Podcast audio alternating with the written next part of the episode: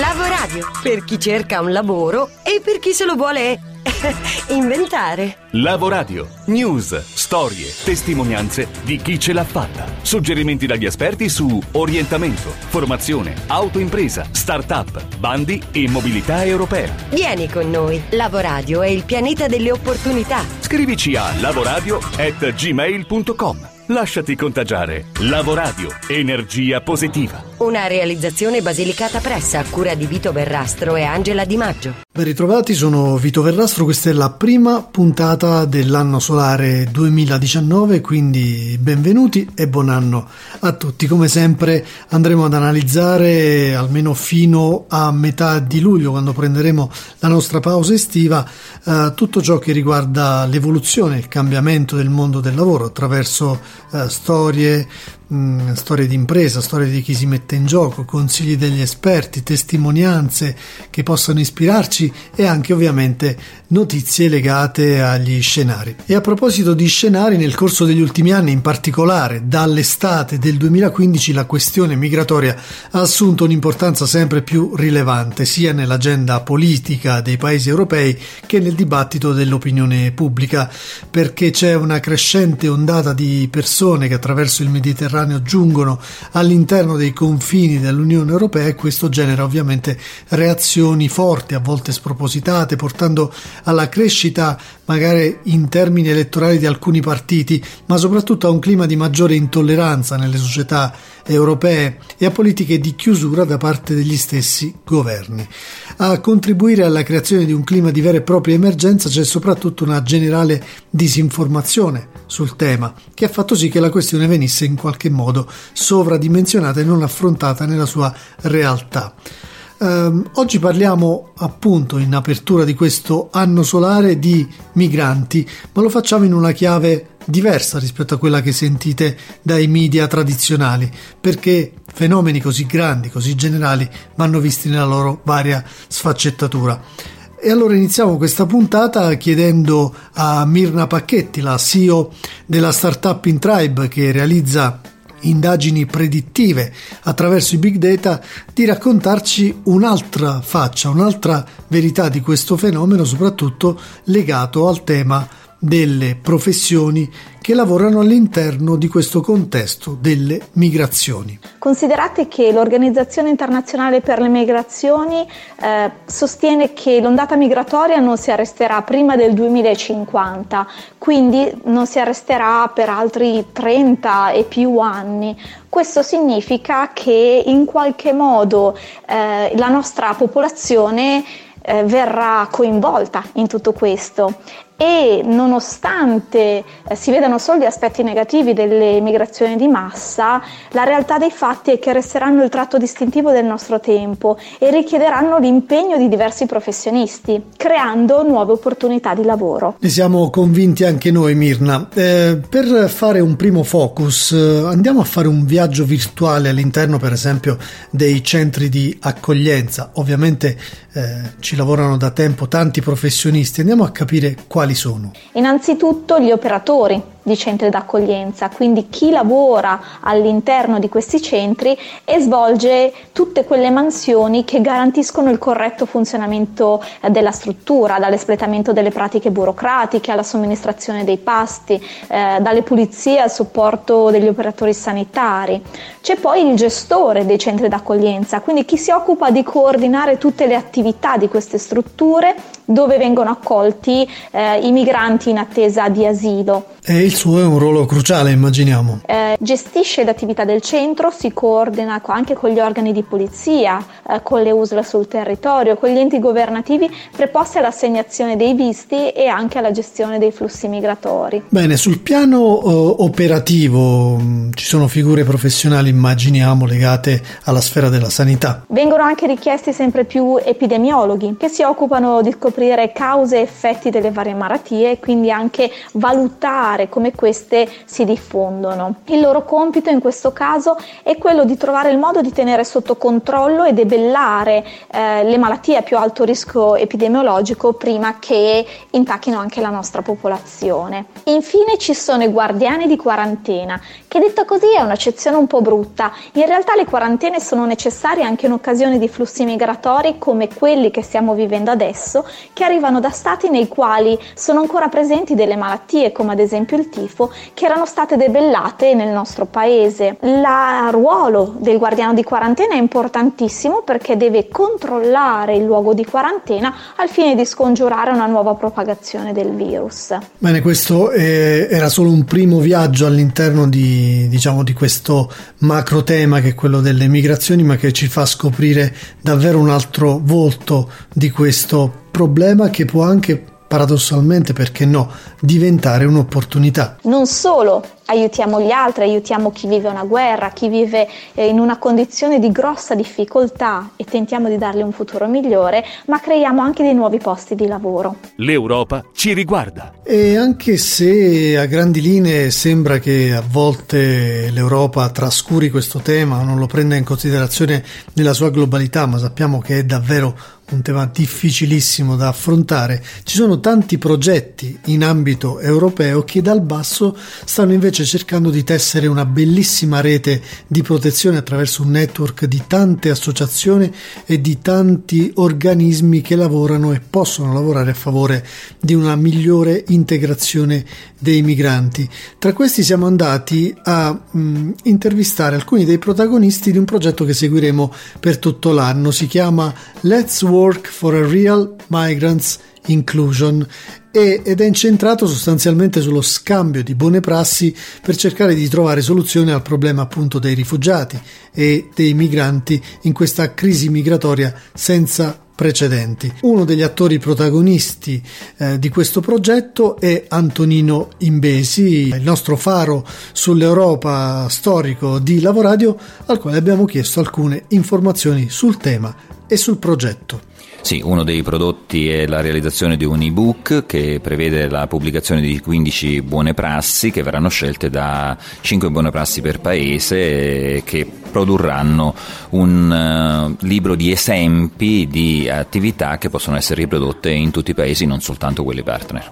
E poi c'è una un dialogo diretto con i cittadini, con i migranti, con chi lavora con i rifugiati, i migranti in generale, per accrescere la consapevolezza e avere da loro dei risultati reali su timori, paure, aspettative.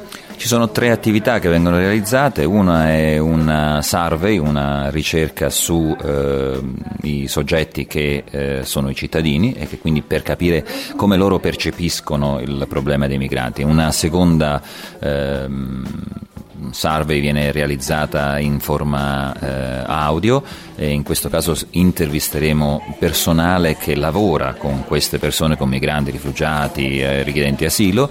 E la terza, eh, appunto la seconda per capire come operano, quali problemi incontrano nel loro mh, lavoro quotidiano. E la terza invece eh, è dedicata ai migranti, ai rifugiati e ai richiedenti asilo per capire quali sono le problematiche che tutti i giorni devono affrontare perché scappano dai loro paesi, che cosa si aspettano di trovare e cosa invece trovano nei paesi di accoglienza. Yes, che è capofila di questa attività, lavora da tempo sul fronte dei migranti. Quanta strada ancora c'è da fare per una reale integrazione? Tanta, siamo appena agli inizi, il problema è un problema ormai mondiale, l'Europa lo sta affrontando come può perché non è un problema di facile risoluzione, purtroppo coinvolge la decisione di tutti i paesi e tutti i paesi in questo periodo sono più interessati a risolvere i problemi nazionali che non quelli internazionali. Certamente c'è una volontà da parte dell'Unione Europea di trovare delle soluzioni, dobbiamo lavorare insieme perché insieme possiamo fare di più e meglio. Tra i protagonisti del progetto come come partner c'è Coris, una cooperativa sociale che dal 91 in Calabria porta avanti buone prassi rispetto al tema dell'integrazione. Negli ultimi anni ovviamente si è anche specializzata sul tema dei migranti. Abbiamo incontrato il presidente di Coris Salvatore Maesano noi in questi anni abbiamo lavorato